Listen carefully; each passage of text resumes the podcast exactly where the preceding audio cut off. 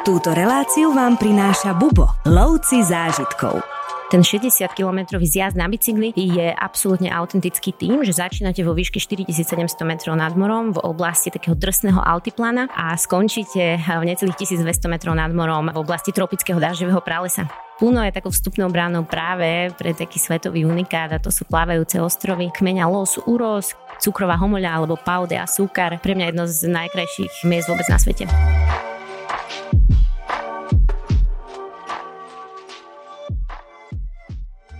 Rozlahlé horské pásma, husté lesy, púštna i rovina scenéria. Južná Amerika bola od 16. do 19. storočia takmer celá rozdelená do kolónií pod španielskou a portugalskou správou. Dnes utvorí 13 štátov a 3 závislé územia. Anské štíty, amazonské dažďové pralesy, ľadovce Patagónie, ruiny ako svedectvo po inkoch, koloniálne mesta, pláže s bielým pieskom a neustále živý nočný život. Tieto zázraky Južnej Ameriky sú len začiatkom neuveriteľného dobrodružstva, ktoré vám ponúka. Odkryte s nami to najkrajšie z Južnej Ameriky. Cesta začína v Peru a končí v Brazílii. Naštívime všetko podstatne. Machu Picchu, jazero Tikitaka, Santiago de Chile, Buenos Aires, vodopády Iguazu a Rio de Janeiro. Jedna rýchla a fantastická cesta, ktorá zahrňa návštevu dvoch zo siedmých novodobých divov sveta. Dnes vás prevedie cestovateľka Ivana Ďurčová. Ahoj. Zdravím všetkých poslucháčov. Hovorí sa, že Južná Amerika je prírodne najkrajší kontinent. Platí to aj u teba? Určite nemôžem viac ako súhlasiť a veľmi krásne si to v úvode aj celé zhrnul.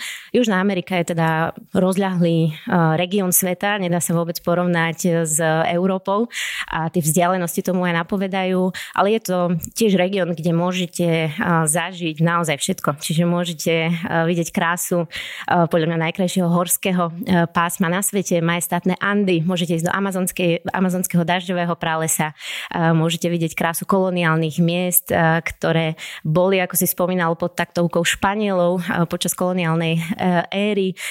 Uvidíte tam púšte, nádherné jazera, lagúny, najväčšiu solnú púšť na svete a takto ďalej by som mohla pokračovať ďalej. Najprv nás zač- ale čaká veľmi dlhý let, skoro 12 hodín alebo aj viac, keď ideme do Limy.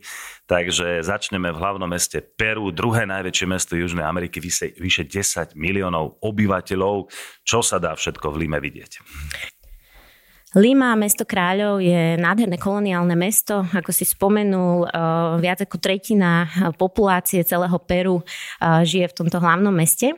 A eh, snúbi sa tam taká história koloniálnej architektúry, či už hovorím o Plaza Mayor, o tom hlavnom námestí, kde sa nachádza krásna hlavná katedrála, prezidentský palác, radnica mesta alebo potom také tie moderné štvrte Miraflores s krásnymi takými útesmi, z ktorých môžete sledovať surferov, ako si užívajú vlny Pacifiku, alebo aj také tie moderné štvrte, kde sa viete fantasticky nájsť a náražam teda na peruánsku gastronómiu, ktorá je podľa mňa tá najlepšia na svete.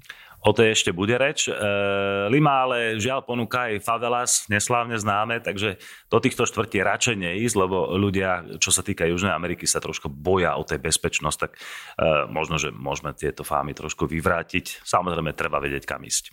Presne tak. Eh, v Južnej Amerike platí a hlavne v tých veľkých mestách, eh, že treba vedieť, eh, kam ísť a kam neísť a kam ísť takou naozaj že ostražitosťou. A samozrejme, ak dodržujete všetky také nejaké bezpečnostné pravidlá, tak je to úplne v poriadku. Ale v Lime naozaj máme také bezpečnejšie štvrte a máme také odľahlejšie. Volajú ich Pueblos Jóvenes, alebo teda mladé dediny, ktoré by sme mohli prirovnať k takým favelám, ako ich poznáme možno v súvislosti s Riom alebo Brazíliou.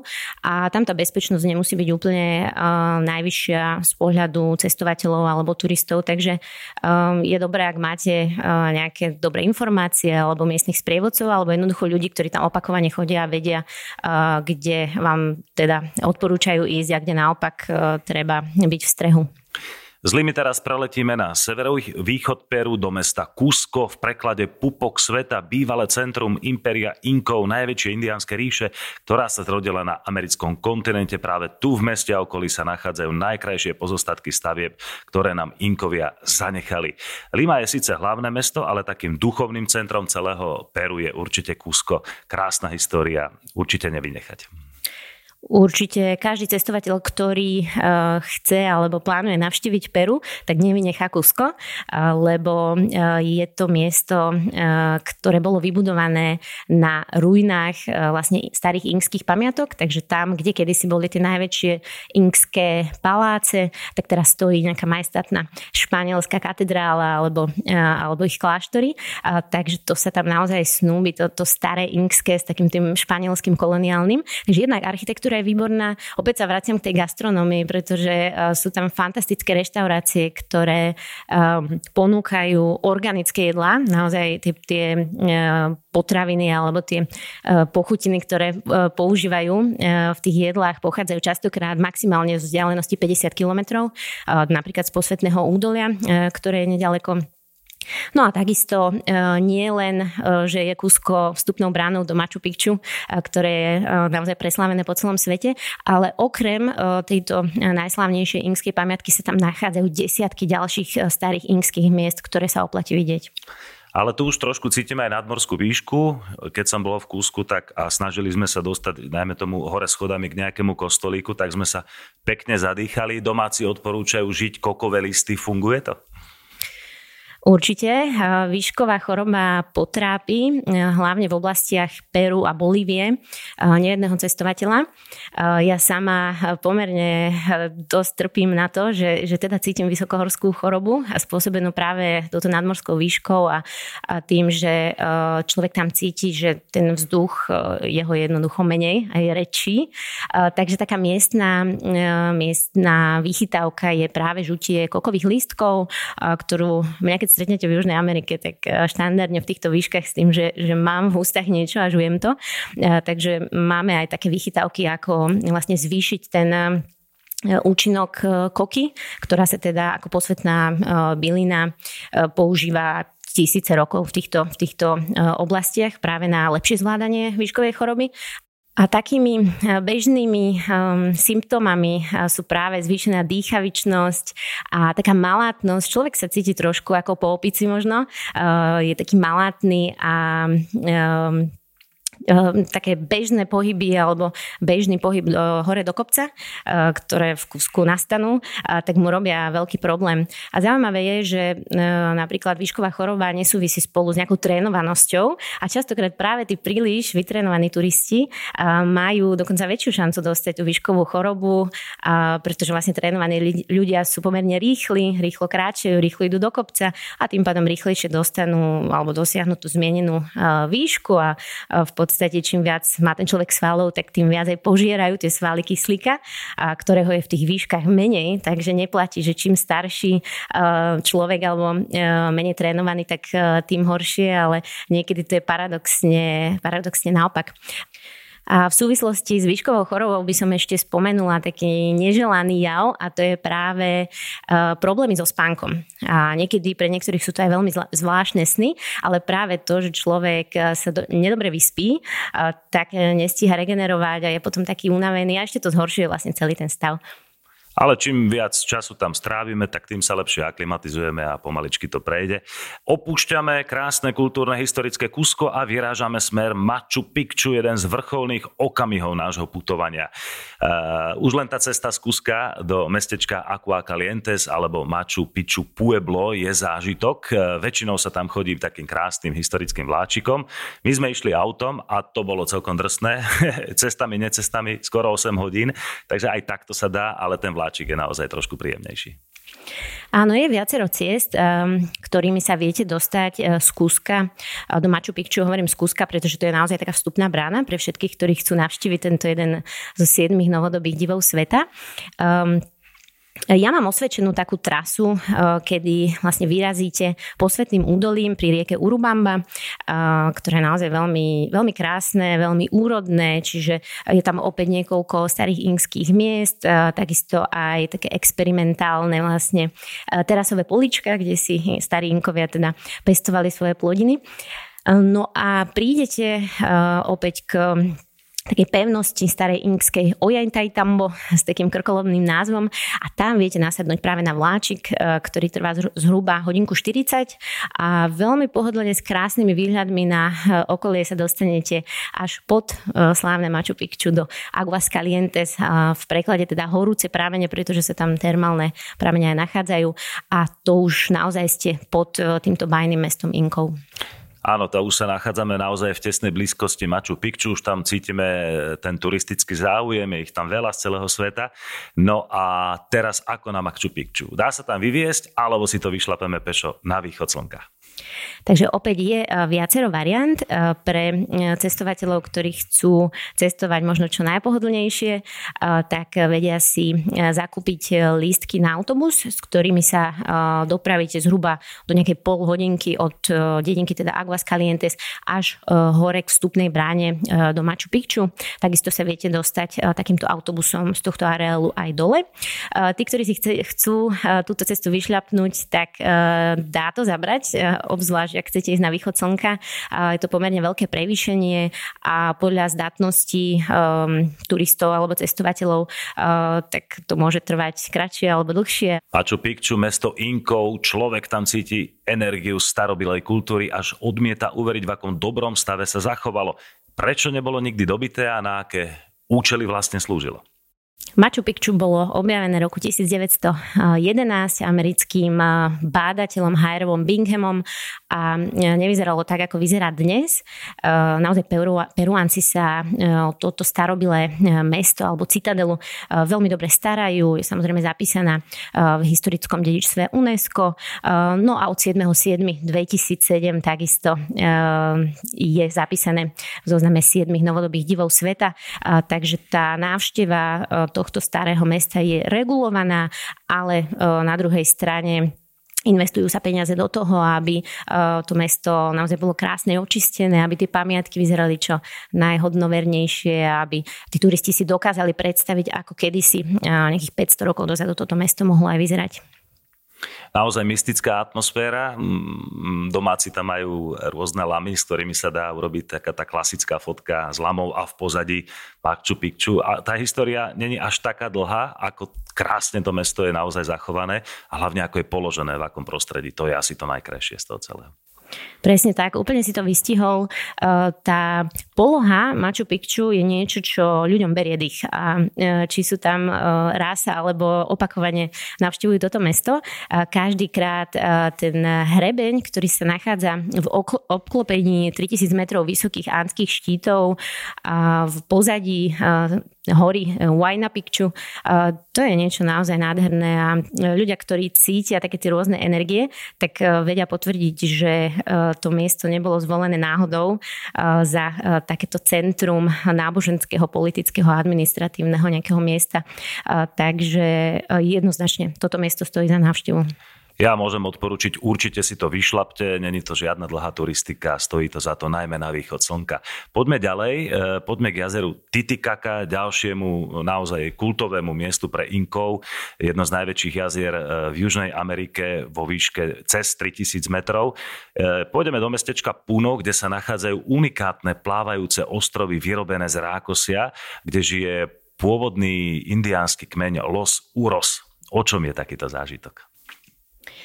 Eh, jazero Titicaca určite odporúčam nevynechať eh, a hlavne ak plánujete eh, okrem Peru napríklad navštíviť aj Bolíviu, pretože jazero Titicaca sa rozprestiera na ceste medzi uh, vlastne Kúskom a uh, Lapazom, alebo toto je taká štandardná cesta, ktorú si vyberú potom cestovatelia. Takže Puno je takou vstupnou bránou práve pre taký svetový unikát a to sú plávajúce ostrovy kmeňa Los Uros, ktorí sa tam uchýlili a takýmto pôvodným spôsobom života dodnes žijú. Stále sa živia vlastne predajom vlastnoručne vyrobených výrobkov a dneska už čoraz viac teda turizmom turizmom, alebo to, že teda turisti a cestovatelia chodia za nimi sa pozerať na tieto ostrovy, že ako sa takto žije. Takže snúbi sa tam už trošku také ten tradičný spôsob života a trošku s tou globalizáciou, že sem tam vidíte aj nejaký slnečný kolektor alebo um, smartfón alebo podobne, ale uh, je to niečo, čo sa oplatí vidieť, lebo možno za uh, 10 rokov to takto už nebude. Presne tak a už keď ste pri jazere Tiki, taká bol by hriech si e, nedať rybu s názvom truča, to znamená pstruh, určite ten najlepší pstruh, aké ste kedy jedli. Rady na cesty, prehliadky miest a cestovateľské blogy z pera najcestovanejších Slovákov. Každý deň nový blog nájdeš v cestovateľskom denníku Bubo. Klikni na bubo.sk lomeno blog. Bolívia, hlavné mesto La Paz, mesto v údolí v pozadí zasnežené 6000 štíty. Nestačíme sa vynádivať a už teraz vieme, že La Paz patrí medzi najkrajšie mestá, aké sme kedy videli. Ako je to možné?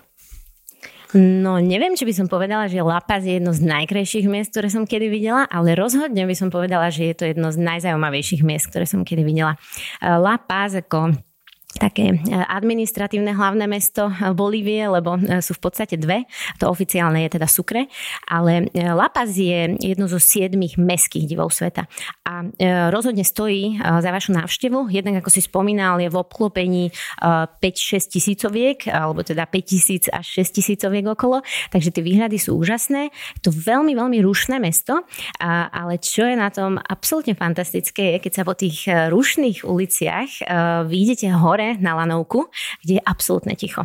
A ste, uh, tak veľ, alebo zdá sa vám, že ste veľmi blízko práve tým 6000 takže pre mňa tento kontrast toho takého ruchu a hluku a tých ľudí všetkých, eh, ktorí zaplňajú ulice eh, La Pazu v kontraste s tým takým krásnym tichom a mm, najdlhším lanovkovým systémom, ktorý vlastne tvorí nosnú dopravu, mestskej hromadnej dopravy, to je niečo, niečo čo treba zažiť. Treba povedať, že Bolívia je ešte indiánskejšia ako, ako Peru a naozaj tam môžeme vidieť také tie klasické pestrofarebné úbory a, a také tie usmiaté tmavé indiánky, takže uh, toto je ako z tých starých filmov. Presne tak, ak hľadáte tie najautentickejšie uh, krajiny, uh, kde uh, žijú vlastne ľudia s najväčším počtom pôvodných obyvateľov amerického kontinentu alebo juhoamerického kontinentu, tak rozhodne treba navštíviť Bolíviu a takisto aj Peru. Ako si spomínal, nájdete tam úplne bežne na uliciach Las Cholas alebo Cholitas, ktoré sú to také staré pani s dvoma vrkočikmi, dlhými vlasmi, s takým chlobúčikom na hlave a Um, veľmi typické sú také široké, niekoľko vrstvové farebné sukne, uh, takže aj na pohľad uh, sú to uh, ľudia, ktorí uh, vyzerajú veľmi teda uh, autenticky, ale ešte stále uh, častokrát aj žijú takým tradičným spôsobom života. Opäť sme vo vysokej nadmorskej výške, tam netreba zabúdať, že Hlapaz je jedno z najvyššie položených miest na svete, takže žuť veľa koky, ale pre dobrodruhov tu máme jeden výnimočný zážitok, absolvovanie 60 km dlhého zjazdu na bicykli Dead Road, cesta smrti z výšky 4700 metrov nad morom. Takže toto sa nám nepodarilo žiaľ, ako prebieha takýto zážitok. Toto je niečo, čo na 100% odporúčam všetkým, všetkým uh, turistom, všetkým cestovateľom. Ja som veľký milovník uh, adrenalínu a outdooru a všetkých aktivít, ktoré sú vonku a čím viac adrenalínu a dobrodružstva, tak uh, tým som nadšenejšia. A toto je niečo, čo odporúčam všetkým, nielen tým, ktorí radi treba bicyklujú, ale tým, ktorí uh, chcú zažiť tú takú prírodu, tú bolivijskú prírodu, uh, pretože ten 60 km alebo viac ako 60 km zjazd na bicykli je absolútne autentický tým, že začínate vo výške 4700 metrov nad morom v oblasti takého drsného altiplana a, a skončíte v necelých 1200 metrov nad morom v oblasti tropického dažďového pralesa. Takže zo zimných búnd hore vyzliekame a dole končíme v plavkách s drinkom v ruke a, ten kontrast je absolútne úžasný. V strede ešte môžete si dať zipline pre, pre nadšencov nejakého adrenalínu, takže to iba umocní ten zážitok z cesty smrti. Takže keď už budete v Peru, v Pune napríklad, pri jazere Tikitaka, tak určite nevynechajte aj tú bolivijskú časť jazera a hlavne La Paz, ktoré není až tak vzdialené. Určite áno. E, tá cesta možno niektorých odradí, pretože um, medzinárodné letisko v La Paz v El Alto, čo je vlastne časť uh, už ako keby La Pazu je jedno z najvyššie položených teda letisk na svete a um, nemá úplne najlepšie spojenie s okolím v zmysle aj e, toho uh, finančného, uh, že tie, tie lety tam sú pomerne drahé, takže uh, veľa cestovateľov volí tú takú pozemnú variantu a tým bonusom je aj návšteva Titikaky a uh, jazera Titikaka, teda uh, pozemí toho vidia aj viac a uh, síce to trvá o dosť dlhšie samozrejme, ale uh, viete si urobiť niekoľko zastávok po ceste a, a spestriť si tým tú svoju svoju cestu. Poďme zase do ďalšej krajiny. Po našom dobrodružstve po Južnej Amerike prelietame do hlavného mesta Chile, Santiago de Chile, ktoré je živou spomienkou na kultúrne, politické aj sociálne zmeny, ktoré sa v krajine udiali. No a z tých pamiatok je tam naozaj veľmi veľa, takže ako si to celé rozplánovať, kde začať a čo stojí za návštevu. Eh, hlavné mesto Chile, Santiago de Chile, je naozaj veľkým kontrastom k hlavnému mestu Bolívie La Paz. Takže ak vaša cesta smeruje z La Paz priamo do Santiago, tak možno budete mať trošku, trošku šok. Chile patrí ekonomicky k tým najsilnejším krajinám Južnej Európy s najsilnejším HDP a tak laicky povedané ľudia sa majú najlepšie. To mesto Santiago de Chile je veľmi moderné, nájdete tam opäť historické centrum mesta, e, námestie Plaza de Armas, prezidentský palác, La Moneda, čilské palmy, samozrejme katedrála, také tie štandardné e, budovy, e, ktoré nájdete na každom najväčšom námestí v týchto metropolách, ktoré boli kolonizované Španielmi. No a kontrastne k tomu nájdete teda krásne výhľady na Andy, ktoré obkolesujú Santiago de Chile. Takisto veľmi pekný vrch Cerro Santa Lucia, kam sa viete dopraviť lanovkou a odtiaľ máte Santiago ako na dlani. No a Santiago je ešte zaujímavé aj tým, že e, do hodinky a pol sa jednak dostanete na najbližšiu e, pláž pri Pacifiku teda a takisto aj k najbližšiemu lyžarskému stredisku. Takže um, obyvateľia tohto, tejto metropoly si prídu na svoje aj čo sa týka nejakého plážového kúpania, aj keď úplne na kúpanie to samozrejme nie je a možno na také skôr slnenie a taký oddych, a, alebo aj čo sa týka nejakých zimných športov. Ideálna kombinácia. A ideme do Buenos Aires, hlavného mesta Argentíny, preleteli sme ponad Andy, no a toto mesto má v sebe úžasnú eleganciu, široké bulváry, aj zašlu slávu. Takže Argentína na jednej strane kedysi veľmi bohatá krajina, potom s veľkými ekonomickými problémami a to všetko je v tom meste napísané. Takže najširšia ulica našej planety, napríklad Avenida 9, takže 9. júla, takže ako, ako si prejsť Buenos Aires, aby sme všetko obsiahli. Eh, Buenos Aires je najnavštevovanejšou metropolou Južnej Ameriky a to hovorí za všetko. Eh, určite um, ju netreba opomenúť pri vašich cestách Južnou Amerikou a mnohí cestovatelia aj začínajú práve týmto mestom. Eh, snúbi sa tam taká elegancia eh, a nostalgia eh, práve za tými 30 rokmi, kedy Argentina bola jednou z najbohatších krajín na svete.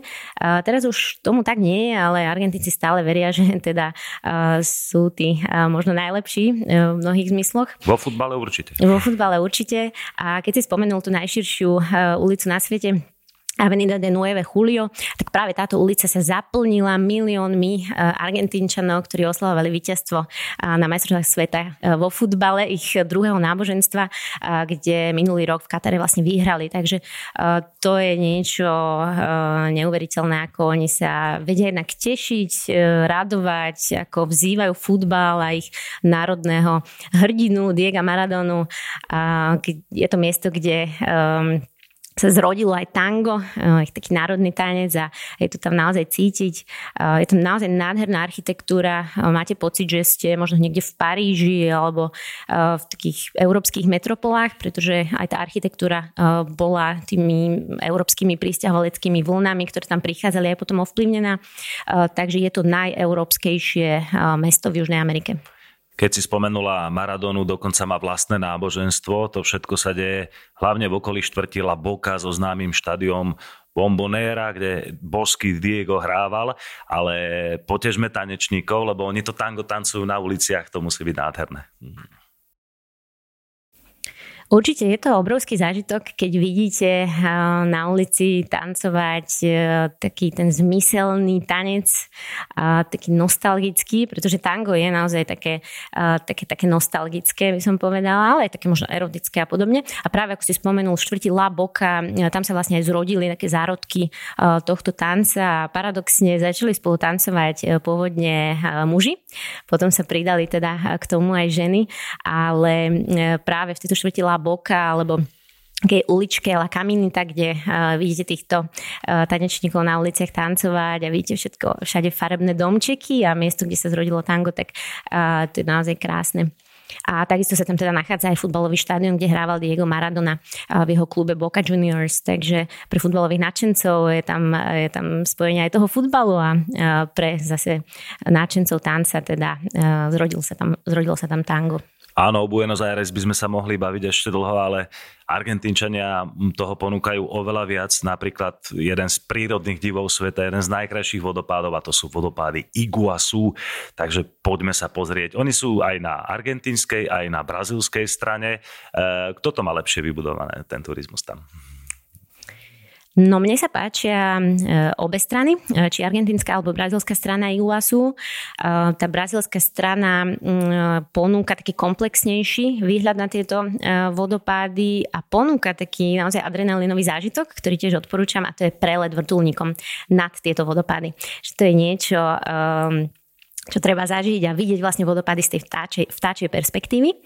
Uh, tam vlastne Brazílci ale majú iba 20% e, vodopádov Iguazu pod uh, svojim územím alebo správou oproti argentinskej strane, ktorá ktorá zabera vlastne 80% e, územia Iuasu a je to sústava, je to najväčšia sústava vodopádov na svete, ktorá má až 275 vodopádov. A čo odporúčam na argentinskej strane, ktorá je teda väčšia, vybudovanejšia, vidíte tie vodopády naozaj zo všetkých strán a možno tak tak detailnejšie, eh, tak eh, môžete sa ísť plaviť loďkou eh, vlastne priamo popod tieto vodopády a možno tí, ktorí navštívili Niagary, Niagarské vodopády na americko-kanadskej hranici a prešli sa takto loďkou, tak si pamätajú, že boli trošku pokropkaní vodou a prší pláž to zvyčajne aj ochránil tú vodu, že to bolo také akože že pekné, ale tak ako, ako slabý odvar toho, čo zažijete v Iguazu.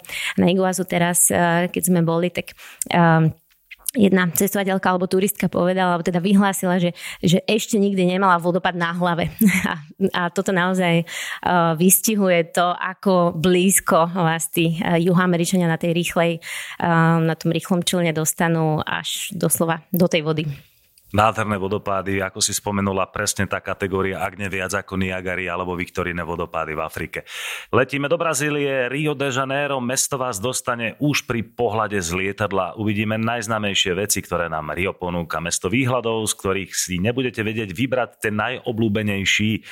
No, začneme asi jedným z novodobých divov sveta a to je Corcovado. Hovorí sa, že Boh stvoril svet za 6 dní a ten 7 venoval Riu. A táto vetička vystihuje tie krásy Ria. Podľa mňa je to jedno z najkrajších miest Južnej Ameriky a určite ho rozhodne odporúčam na 100% takouto povinnou zastávkou všetkých turistov je vrch Korkovado, na ktorej sa týči teda socha Ježiša Krista Spasiteľa alebo Kristo Redentor, ktorý je zapísaný teda v liste 7 novodobých divov sveta, takže už len z tohto titulu určite sa oplatí vidieť aj túto atrakciu. A je viacero spôsobov, ako sa tam dostanete, ale takým veľmi príjemným, príjemnou cestou je voľba práve vláčika, takého turistického vláčika, ktorý vás vy vyvezie až e, do vrchu niečo nad 700 metrov nad morom a ten ponúka absolútne fantastické výhľady e, na toto mesto bohov. Samozrejme, čaká nás aj magická cukrová homola, kde niekto kedysi napísal, prišiel som do Ria zomrieť, keď som uvidel toto, rozhodol som sa žiť. Pochopíme prečo? Pochopíte, keď tam prídete na cukrovú homoľu sa dostanete takou dvojstupňovou lanovkou. Z toho e, prvého kopčeka viete zvoliť aj led vrtulníkom a pozrieť sa na tieto krásy Ria z opäť stáčej perspektívy. No a keď pokračujete tým druhým stupňom lanovkou, tak sa dostanete práve na kopček cukrová homoľa alebo paude a súkar, ako sa nazýva v portugalčine. A tie výhľady odtiaľ sú opäť iné ako z vrchu Korkovado, ale uh, nemenej zaujímavé. Takže pre mňa jedno z najkrajších uh, miest vôbec na svete, cukrová homoľa. Poďme k môjmu obľúbenému futbalu. Asi by sme nemali vynechať jeden možno najznámejší štadión sveta, Marakana, eh, dejisko majstrovstiev sveta vo futbale 1950, ale aj 2014 a Socha Pele, král futbalu. Je to najväčší štadión v Južnej Amerike, má kapacitu vyše 80 tisíc divákov. Pôvodne, keď sa tento štadión Marakane staval, alebo keď sa postavil, tak malo e, kapacitu až 200 tisíc e, divákov, čo z neho robila ten najväčší na svete. Ale potom, ako sa vlastne e, také tie podmienky tých zápasov trošičku sprísňovali, tak tá kapacita sa teda znížila, ale stále je to jeden z tých teda najväčších štadiónov zažiť tento zápas na štadióne Marakana futbalový zápas na štadióne Marakana je úžasný zážitok. Vidíte tam, ako eh, Brazílčania žijú futbalom, ako tam chodia rodiny s detičkami, ako fandia svojim tímom, napríklad Botafogo, Flamengo, to sú takí eh, štandardní rivali a eh, je to niečo, čo rozhodne odporúčam pri vašej návšteve RIA. Perfektné na tomto meste je, že sa priamo v meste môžeme skvele okúpať a to napríklad na veľmi slávnej Copacabane alebo aj trošku také štrobenejšie pláži Ipanema. Ako to tam vyzerá? V Riu nájdete krásne pláže s bielým pieskom, či už Copacabana, Ipanema, alebo aj také možno e, menej známe, také trošku skrytejšie pláže. Všetky pláže v Riu sú verejné, sú bezplatné, každý sa tam môže prísť, ak nie aj okúpať, lebo Teraz už nie sme pri Pacifiku, už sme pri Atlantiku, ale stále je to teda oceán a môžu tam byť e, veľké vlny alebo silné prúdy, ale e, viete sa tam slniť, viete tam hrať plážový volejbal, viete tam obdivovať tie naozaj e, dokonalé brazílske tela, či už hovoríme o ženách alebo mužov. Myslím si, že tam sú naozaj najkrajší ľudia na svete a ten mix sa tam veľmi, veľmi pekne vytvoril. Takže je tam čo robiť, či už z hľadiska nejakých športov alebo alebo takého relaxu a e, obyvateľia Rio de Janeiro Cariocas, ako sa nazývajú, naozaj žijú na pláži. No a na záver sa ešte dobre najedzme. Čo by si nám odporúčila z miestnej kuchyne? Tak e, z Brazílie nikto neodíde e, s menšou hmotnosťou. E, vždycky všetci priberú, pretože to jedlo je absolútne úžasné. Najedia sa či mesožravci alebo vegetariáni. Veľmi obľúbené v Riu sú bufety. Či už sú to bufety na váhu, to znamená, že každý si naberie na tanier z takého naozaj, že all you can eat bufetu to, na čo má chuť a podľa, podľa tej váhy aj zaplatí. Trošku horší koncept na to chudnutie sú potom práve tie all you can eat bufety, kde chcete ochutnať zo všetkého trošku a zistíte, že máte plný tanier, ktorý si ešte naložíte potom dvakrát. Takže či už slávne stejky alebo vynikajúce čerstvé zeleninky, ovocie, prírodné suroviny ako juka, maniok, polenta, je to výborne dochutené a naozaj tá juhoamerická kuchyňa je jedna z tých najlepších. Do toho nejaké fajné koktejly a je to kompletné. Určite si dajte nejakú kajpiriňu, národný taký brazilský nápoj a bude vám veselšie. Uh, Ivana, ďakujem veľmi pekne. To bolo to najlepšie z Južnej Ameriky. Naozaj obrovský kontinent. My sme to tak zľahka prebehli, ale myslím si, že sme našich poslucháčov dostatočne navnadili, aby tento krásny kontinent navštívili. Ďakujem a prajem šťastné testy. Teším sa opäť na budúce.